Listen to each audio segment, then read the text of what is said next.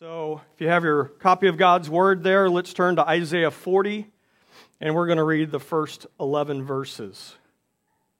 Isaiah 40, the first 11 verses. Brothers and sisters, you are about to hear the very Word of God. Comfort ye, comfort ye, my people, saith your God. Speak ye comfortably to Jerusalem, and cry unto her that her warfare is accomplished, that her iniquity is pardoned, for she has received of the Lord's hand double for all her sins. The voice of him that cries in the wilderness, Prepare ye the way of the Lord, make straight in the desert a highway for our God. Every valley shall be exalted, and every mountain and hill shall be made low and the crooked shall be made straight, and the rough places plain. And the glory of the Lord shall be revealed. And all flesh shall see it together, for the mouth of the Lord hath spoken it. And the voice said, Cry. And he said, What shall I cry? All flesh is grass and all the goodliness there is thereof is as the flower of the field. The grass withereth, the flower fadeth, but the Spirit, because the Spirit of the Lord bloweth upon it. Surely the people is grass. The grass withereth, and the flower fadeth, but the word of our God shall stand forever. O Zion, that bringest good tidings, get thee up into the high mountain.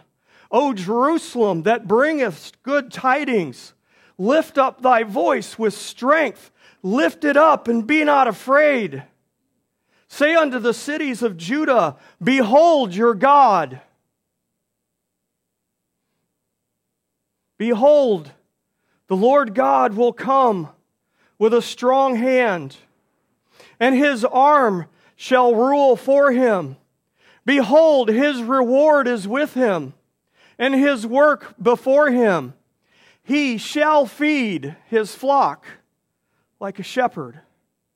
He shall gather the lambs with his arm and carry them in his bosom.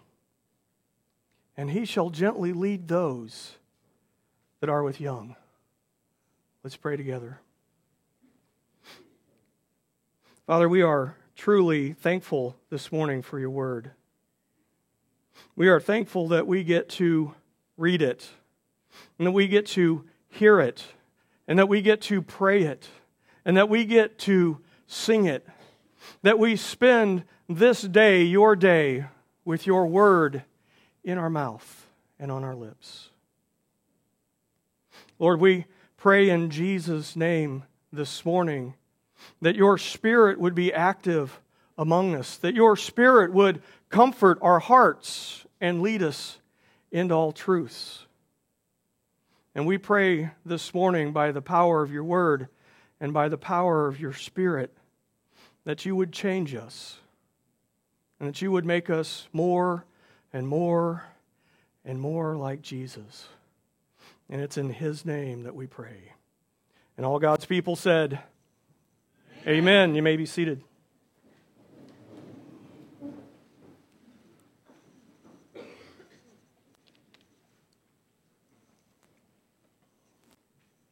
O Zion, O Jerusalem, O beloved of the Lord, behold your God.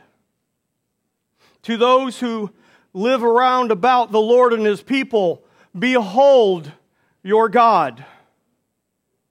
I bring you good tidings of great joy. This passage this morning is full of grace and mercy and covenantal faithfulness and sovereignty and power and might and tender loving kindness.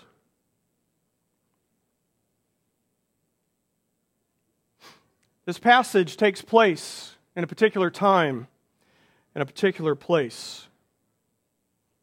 God's people are in captivity. God's people find themselves in a strange land. God's people did not hear and did not obey his word. God's people did not heed his prophets. God's people did not delight in his day of rest. God's people committed adultery in worshiping idols. They sought blessing and provision through sacrificing their children to false gods. These children that were a very sign of God's covenantal faithfulness and blessing to them. And God toppled their world.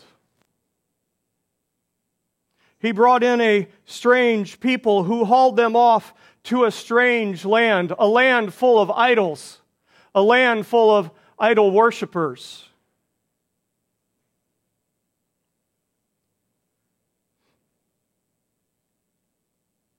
Does this sound familiar to anyone?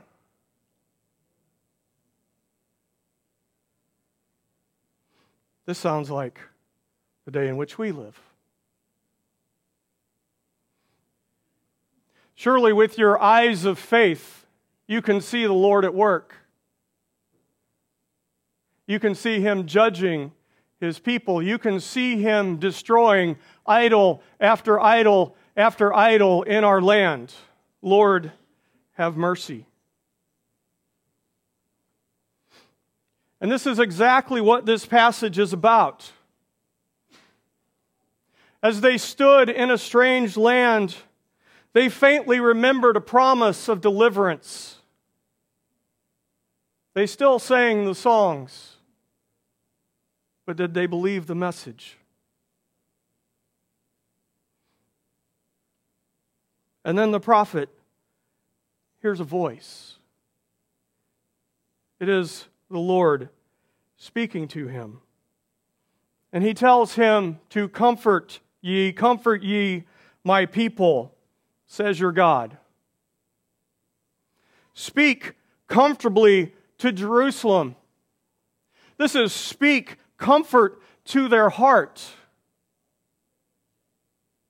And cry unto her that her warfare is accomplished, that her iniquity is pardoned, that she has received of the Lord's hand double for all her sins. This is the Lord's grace to his people. This is his comfort to his people. His word speaks comfort to our hearts. It's interesting here that the way the language is set up is sort of like, um, uh, how do we say it? It's, it's sort of like Yoda is speaking at the moment.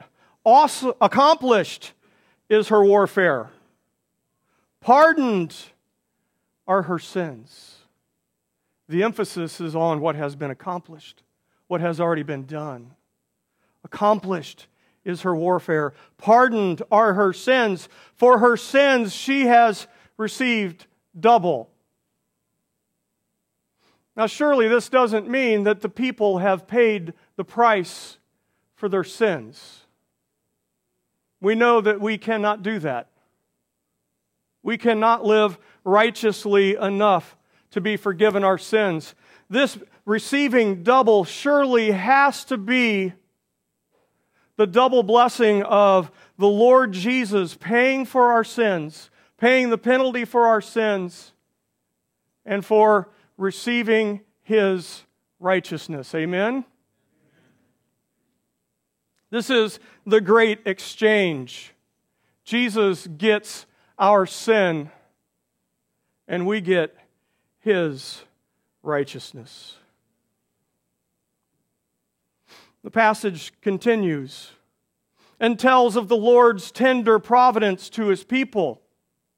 It, it previews the work of John the Baptist, who would, who would speak a similar message Prepare ye the way of the Lord. That's the message this morning, now, isn't it? Be prepared for the Lord. For if we are not already in captivity, we may soon be.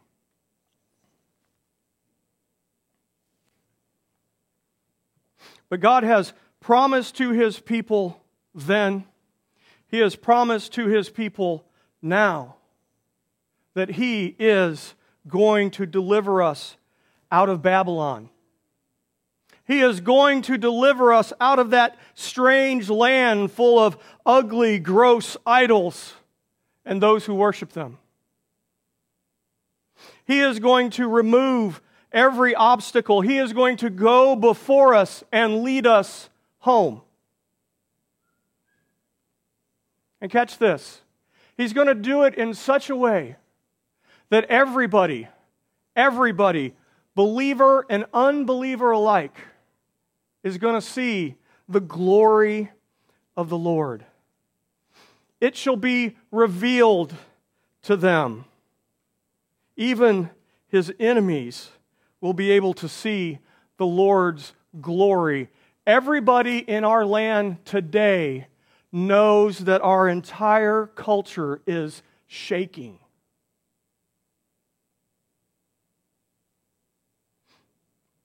They don't know what to do. God's people should know what to do. But those round about us are scared. They're panicking. You can see it in their eyes. They have nowhere to go. They see their foolishness, and they only see more foolishness ahead of them. But you and I have a job to do, don't we? You and I have a message. Let's keep working down through here, all right? And the voice said, Cry. And he said, What shall I cry? This is comforting to me because the prophet is saying, What do I declare? What do I say? And the voice tells him, The word of the Lord comes to him and says, All flesh is grass, and all the goodliness thereof is as the flower of the field. The grass withers, the flower fades, because the Spirit of the Lord blows upon it. Surely the grass.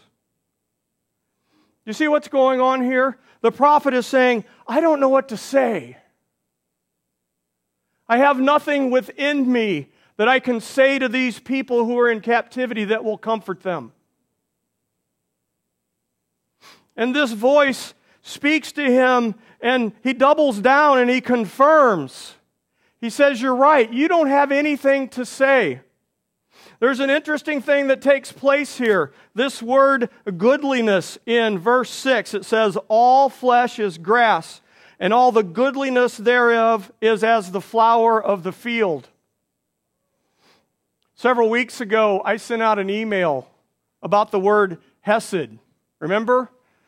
That it's about the Lord's mercy, it's about His grace, it's about His loving kindness. I like the definition, it is about His covenant faithfulness to His people. This word goodliness is that word hesed. So when you read it that way, we begin to see what's going on. All flesh is grass, and all the hesed of the people, all their covenantal faithfulness is as the flower of the field. It springs up good and strong, right? And then withers like that and is gone. Sound familiar? Let's think about the Apostle Peter here for a second. You remember Peter, right? Peter gets it right in so many ways. Who do you say that I am? And Peter answers, Thou art the Christ, the Son of the living God. Right? Good job, Peter. Isn't that great? Nails it.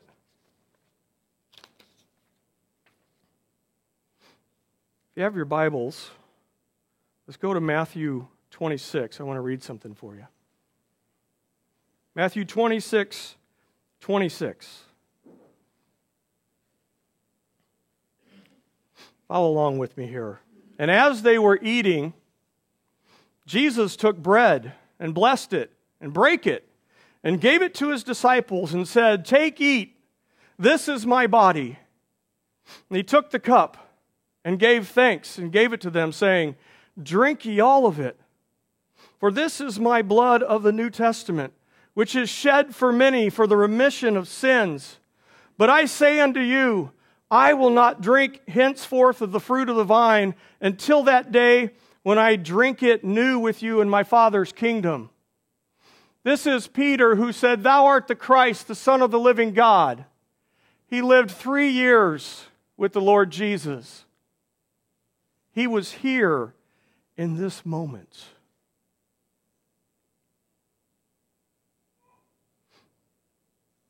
The passage continues. And when they had sung a hymn, they went out into the Mount of Olives. Then says Jesus unto them, All ye shall be offended because of me this night. For it is written, I will smite the shepherd, and the sheep of the flock shall be scattered abroad. But after I am risen again, I will go before you into Galilee. And Peter, Peter said unto him, Though all men shall be offended because of thee, yet will I never be offended. And Jesus said, Truly, I say to you, that this very night, before the cock crows, you will deny me three times. And Peter said unto him, Though I should die with you, yet will I not deny you. And then all the other apostles lined up and said the same thing. Now we know what happened, right? We know where their covenant faithfulness went that night. We know where their strength went that night, don't we?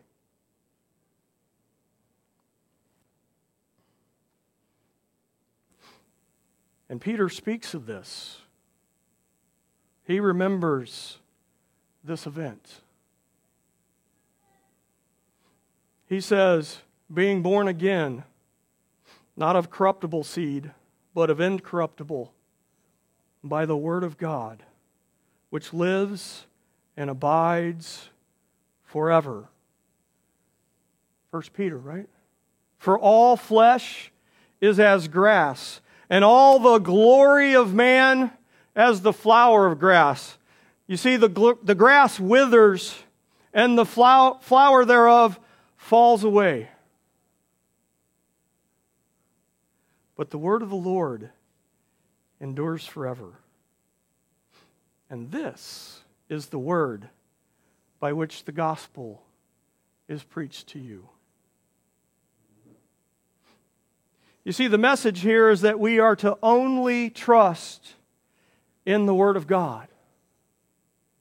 The gospel comes to us by the spoken, by the, the breathed out Word of God. The gospel comes to us by the living Word.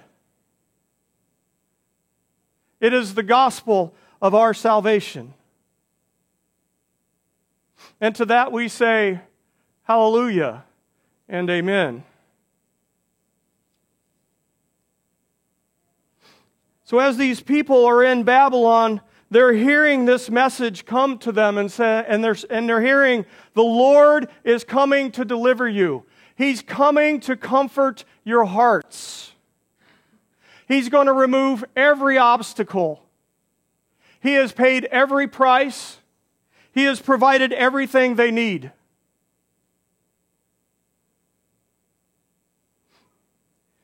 And then in this passage, he tells them, this is what you're going to do.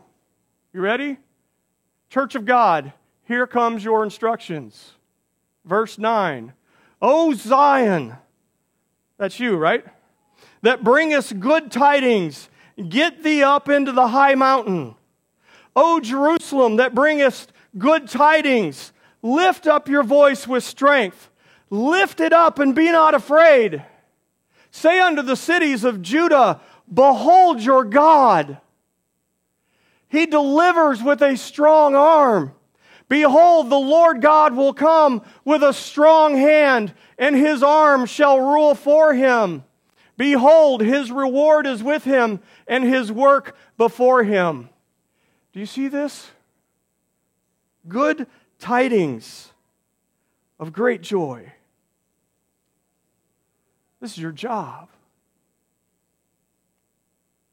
You are to get up into the high mountain where you sit right now. And you are to sing. And you are to pray. And you are to shout, if we dare, the praises of God through and by His Word. Amen? Good tidings of great joy. Where do we hear that? You guys know this. You can talk the gospel, right? The birth of Jesus. This here in Isaiah is the first time we hear this good news spoken of so plainly.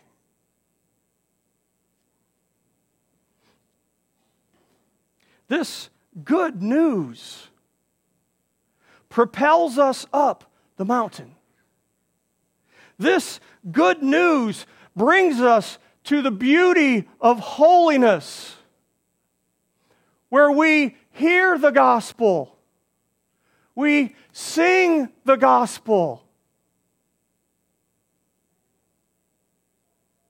we lift our hands, and we lift our voices in praise to our God, the one who has delivered us from bondage. Amen?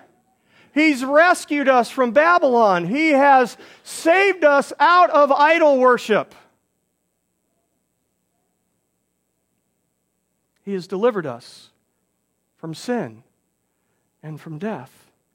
He calls us to Himself by His Word. He tells us to bring this message of good tidings, this message of great joy.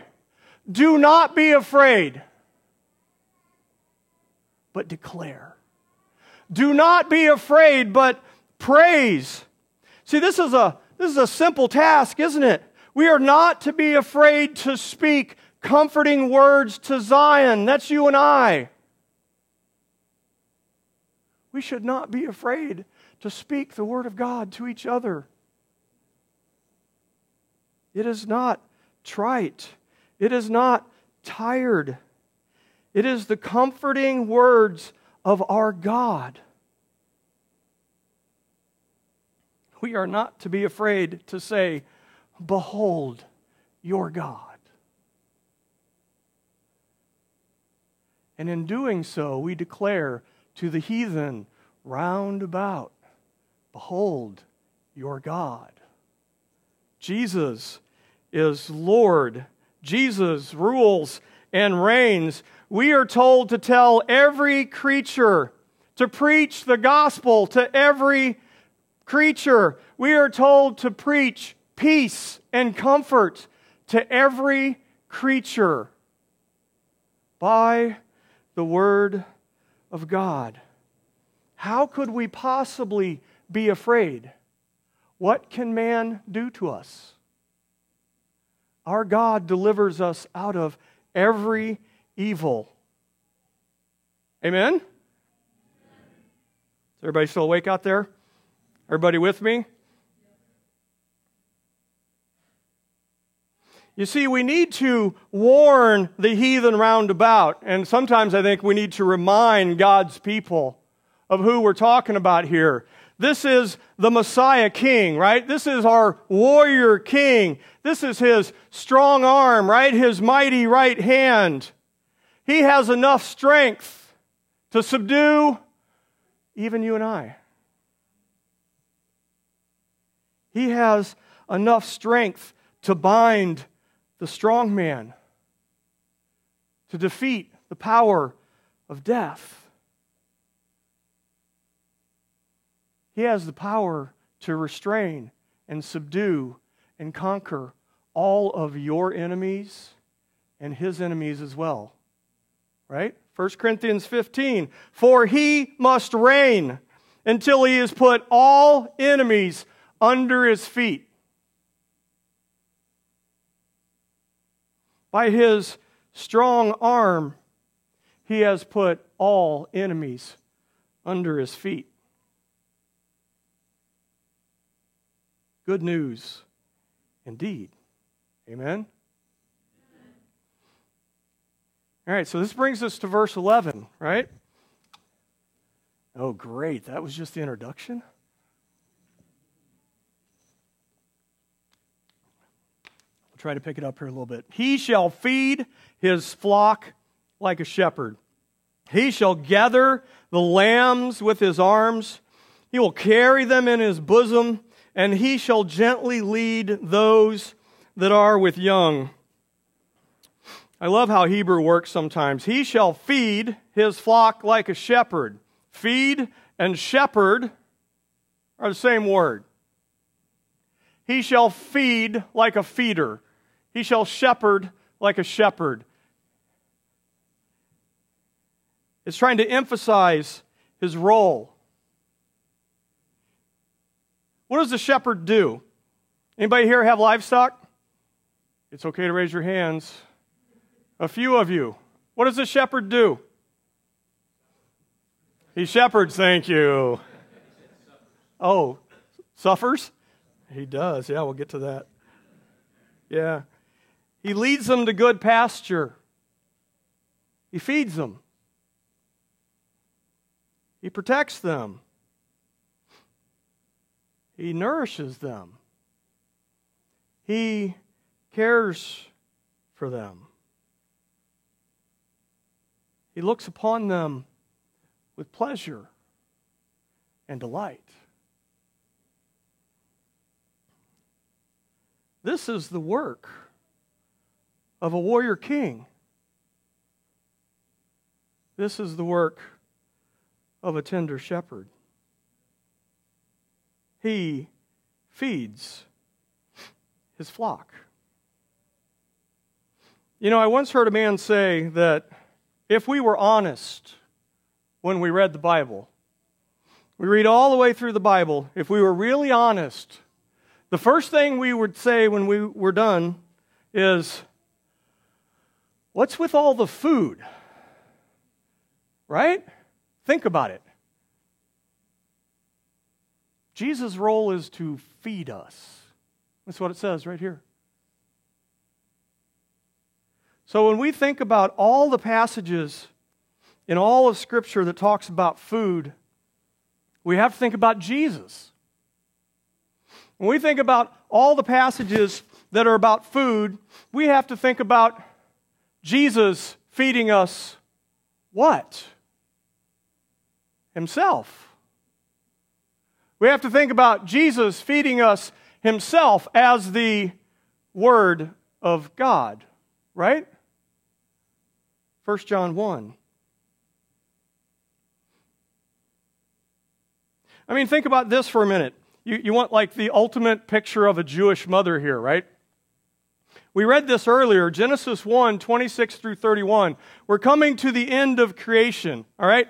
God has spoken all the universe into existence, right? We know how all that works? Not even close, all right? And then he creates stars, sun, right? Separates the earth from the water. He creates animals. He creates man. And then what does he say? Did you catch that when we read it earlier?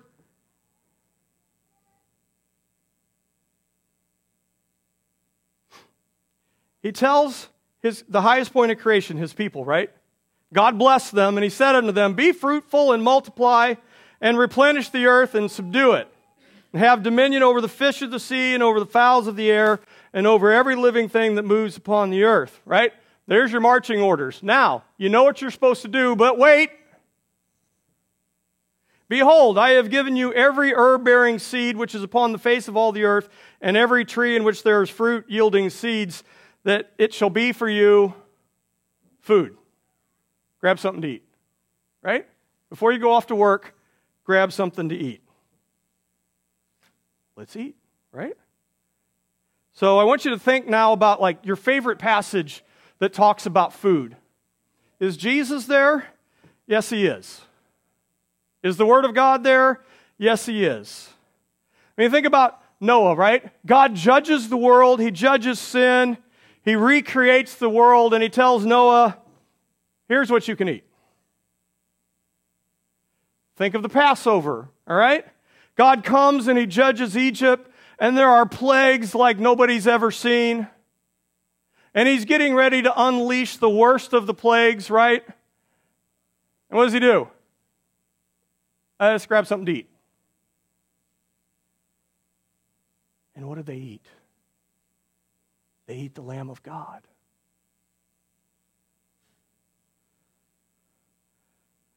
And in their wilderness wanderings, right, brought on because they what? They grumbled, remember? Do you remember why they grumbled?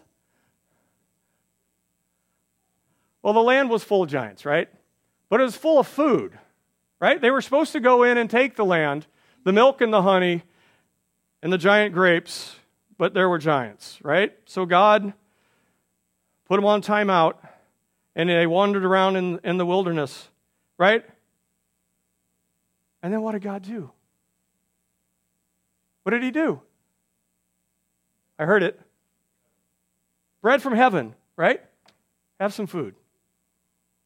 Who is that bread from heaven? It's Jesus, right? This thing rolls. I may end up on the floor before it's over. Think of all the Old Testament feasts. They had some great barbecue. And I'm not trying to be flippant here. I'm really not. There's, there's an amazing amount of food. If you, you could spend a lifetime studying through all the food passages. And David tells us, he sums it up in Psalm 34 Oh, taste and see that the Lord is good. Amen? Blessed is the man that trusts in him. Take and eat and trust. Take and eat. I think Marion says, or used to say it a lot. I don't know if he says it anymore. Take, eat, remember, and believe. Right? Right before you take the bread. If you would, grab your Bibles again. And let's go to John chapter 6.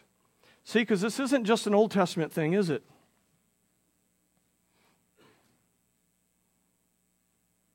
In John chapter 6, there's a ton here, but we're going to start at verse 48. And it says, Jesus speaking here, I am that bread of life. Your fathers did eat manna in the wilderness and are dead. This is the bread which comes down from heaven, that a man may eat thereof and not die. I am the living bread which came down from heaven. If any man eat of this bread, what does it say? He will live forever. And the bread that I will give is my flesh, which I give for the life of the world. And the Jews' heads exploded. You probably have a different translation. he said, How can this man give us his flesh to eat? It's a fair question. And then Jesus said, Verily, verily, I say unto you, Except you eat the flesh of the Son of Man and drink his blood, you have no life in you. Whoso eateth my flesh and drinketh my blood has eternal life, and I will raise him up at the last day. For my flesh is meat indeed, and my blood is drink indeed. He that eats my flesh and drinks my blood dwelleth in me, and I in him.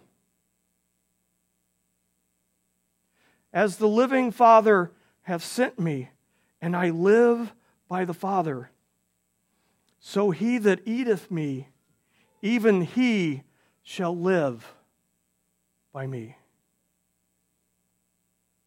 This is that bread that came down from heaven.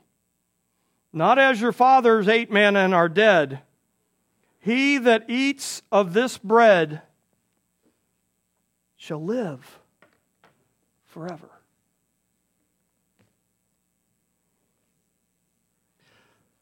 That's pretty heady stuff.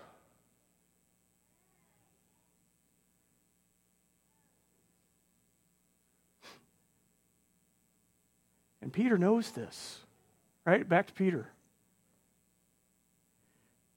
He says, Wherefore, laying aside all malice and all guile and hypocrisies and envies and all even evil speakings, as newborn babes, as lambs, desire the sincere milk of the word that you may grow thereby.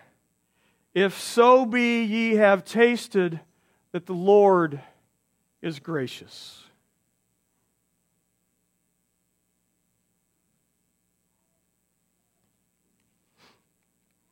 So now I've listed out three jobs, right? You're supposed to declare the good tidings of great joy.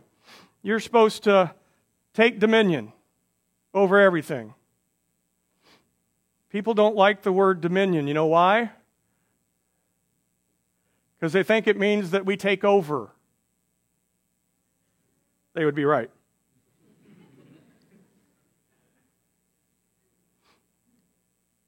And now it says that we are to taste and see that the Lord is good.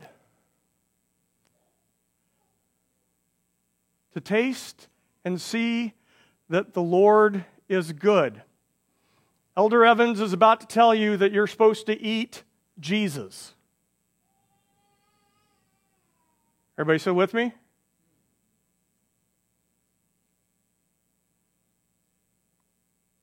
We read this earlier too. In Revelation chapter 7. Did you catch this? They shall hunger no more, neither thirst any more. Neither shall the sun light on them nor any heat. For the Lamb, which is in the midst of the throne, the Lamb is the shepherd. The feeder is the food. The Lamb of God is our good shepherd, and he shall feed us, and he shall lead us by living fountains of water and God shall wipe away all tears from their eyes. No more sin. No more pain. No more sickness. No more striving with your brother. No more yelling at small children.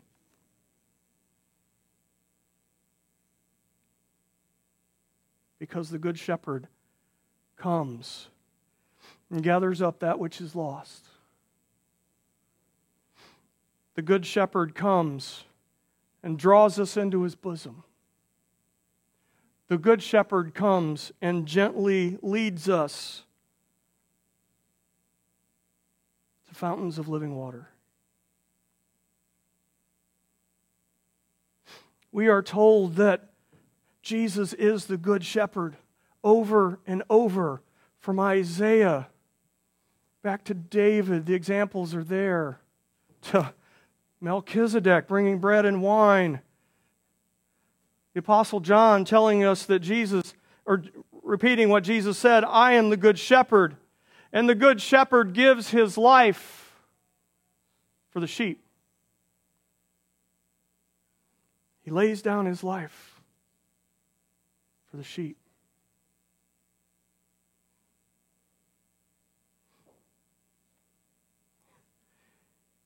The Lamb of God the Good Shepherd, lays down his life in such a way that we can eat him and drink him.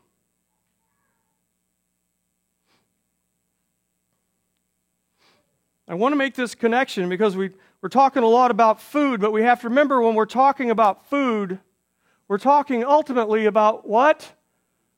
Jesus and the Word of God. They are, they are linked. You can't pull them apart. Two sides of the same coin, right? Turn with me to John 15.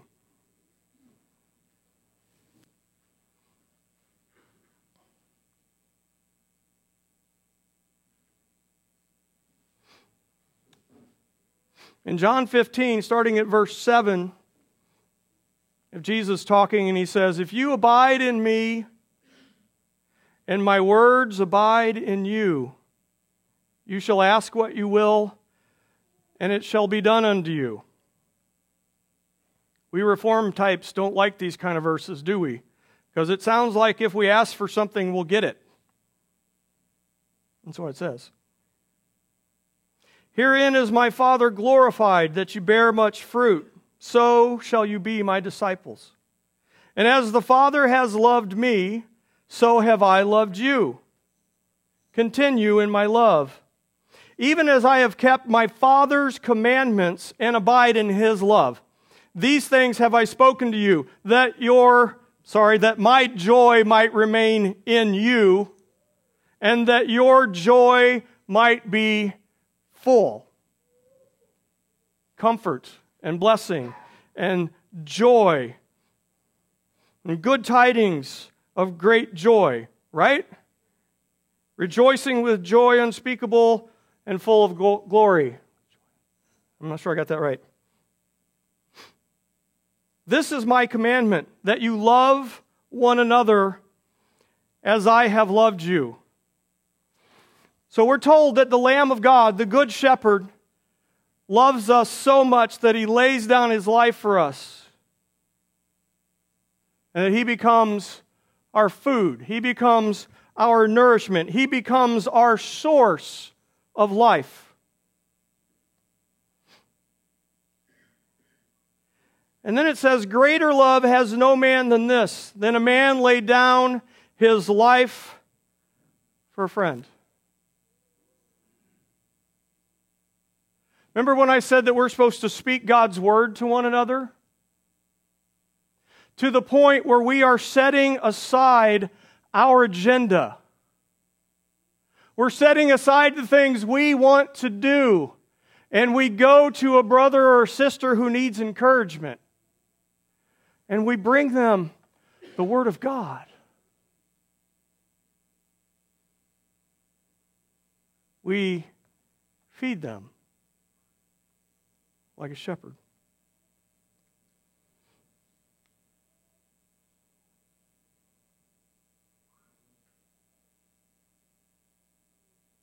This Word of God is powerful beyond our imagination.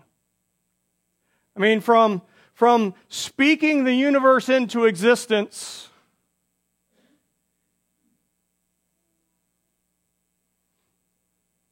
into the Word that comes into our ears and produces faith in a very cold, very dead heart. And that word makes us alive.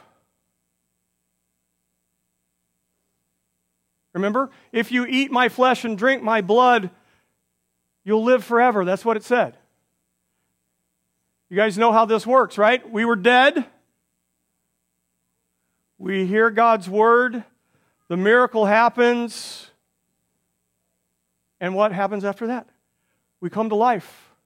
We're resurrected by the word of God, by eating and drinking and feasting on the word of God.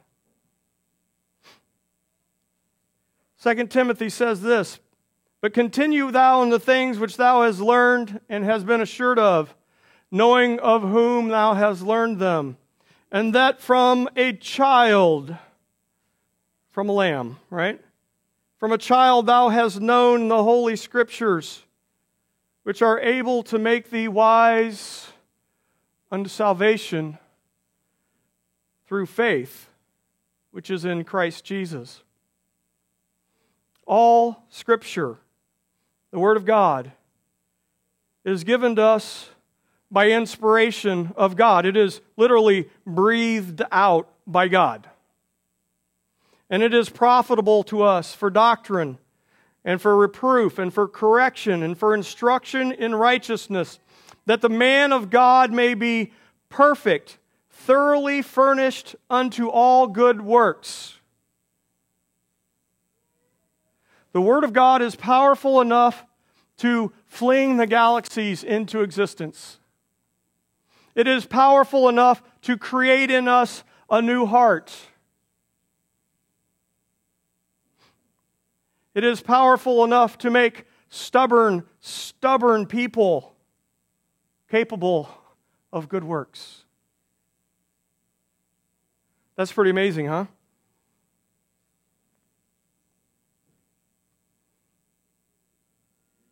This passage continues and says that he shall gather the lambs with his arm.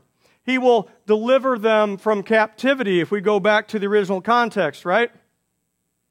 So, by that strong arm that wins the victory, he very gently and very carefully scoops us up and places us near his heart.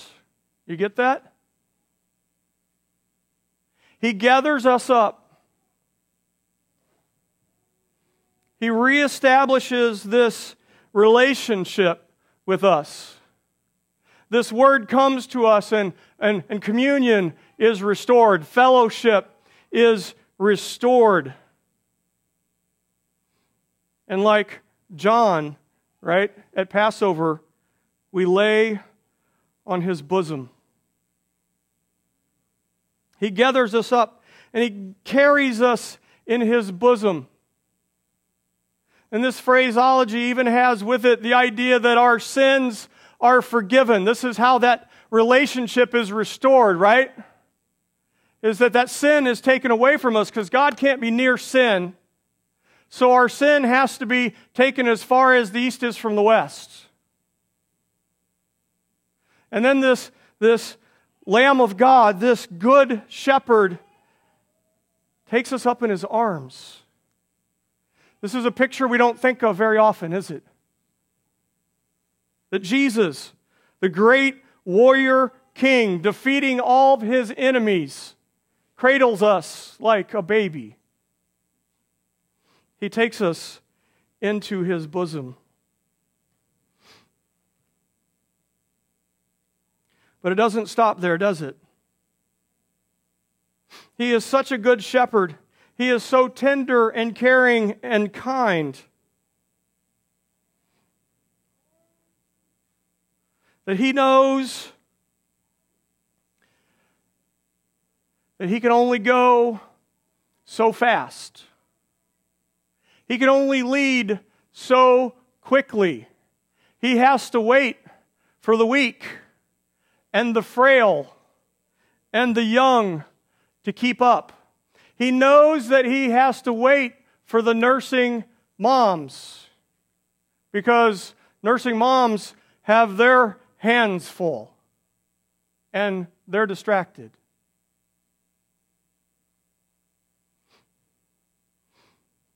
And it tells us in Genesis, and this is talking about Jacob and Esau, but there's a quote here that really feeds into this. He says, Let us take our journey and let us go, and I will go before you. And he said unto him, My Lord knows that the children are tender and the flocks and herds with young are with me. And if men should overdrive them one day, all the flock will die.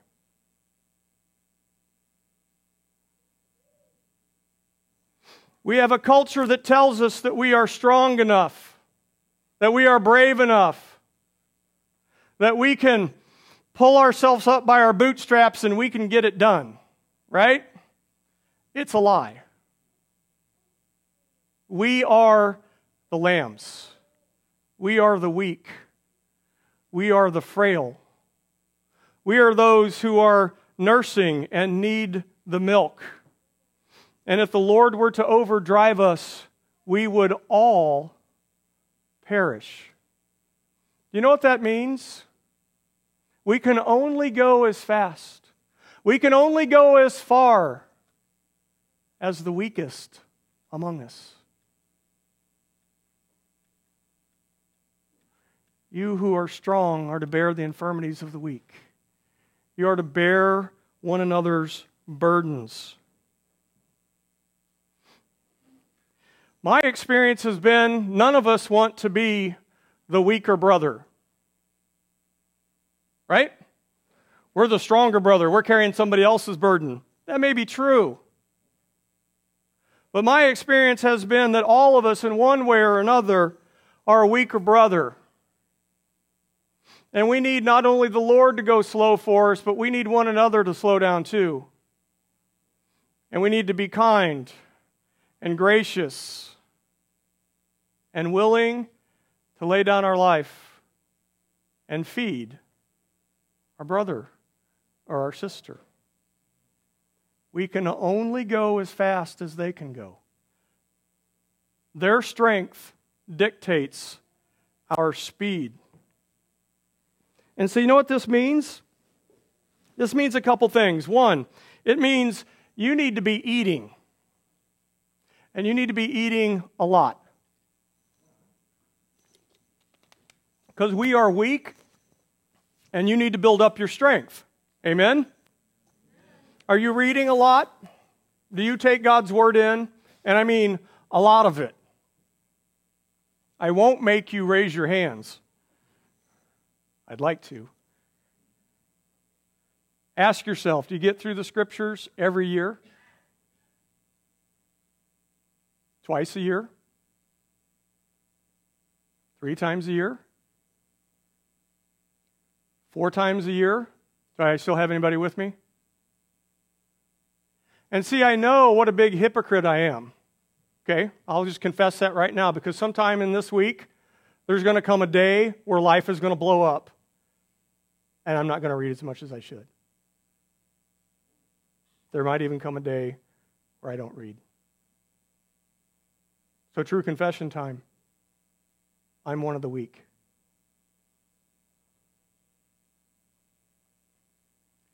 Are you reading God's Word? Are you listening to God's Word? Are you singing God's Word?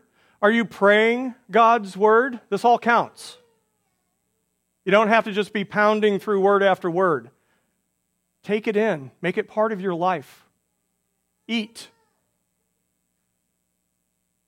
Gain strength. You know the old phrase that says, You are what you eat? It's true.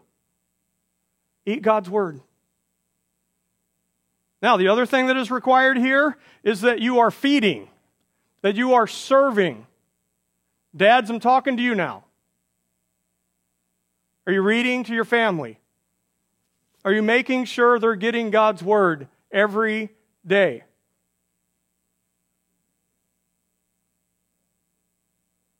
Now we're all thinking, uh oh, I'm one of those weak too, right?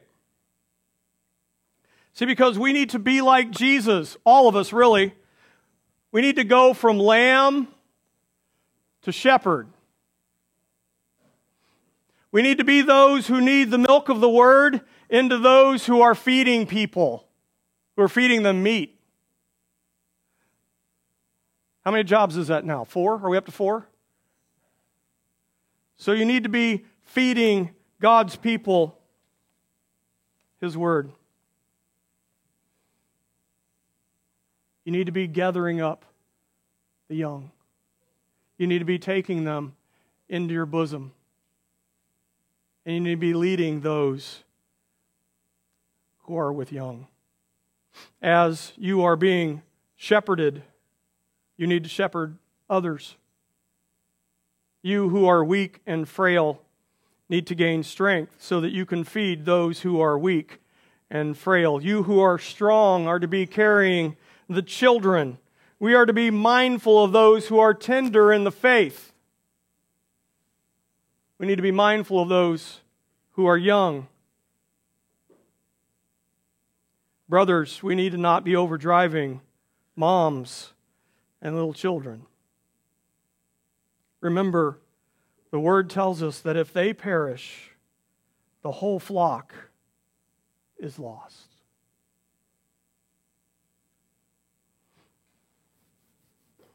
Now, the great thing about this is this day, right? Remember at the beginning, we're supposed to go up to God's holy mountain and we're supposed to bring the uh, good tidings of great joy, right? We are supposed to sing songs of deliverance.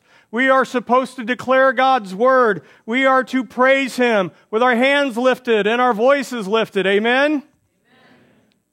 That's what I love about this worship service. We read God's word, we hear God's word, we sing God's word, we pray God's word. We come and we feast.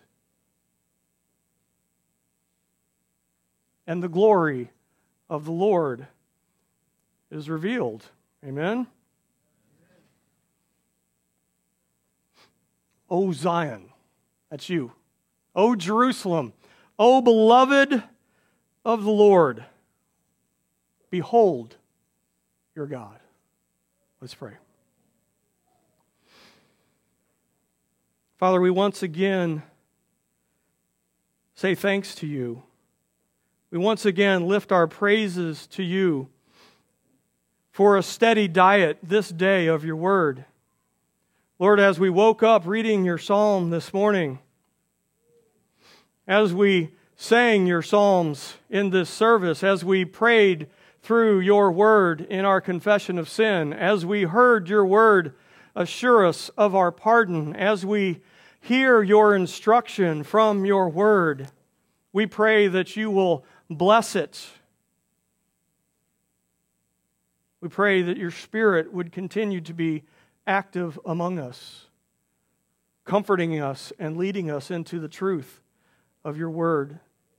And Lord, as we prayed earlier, we ask that um, this intake of your word, this, this eating of your word, would make us become more and more like Jesus.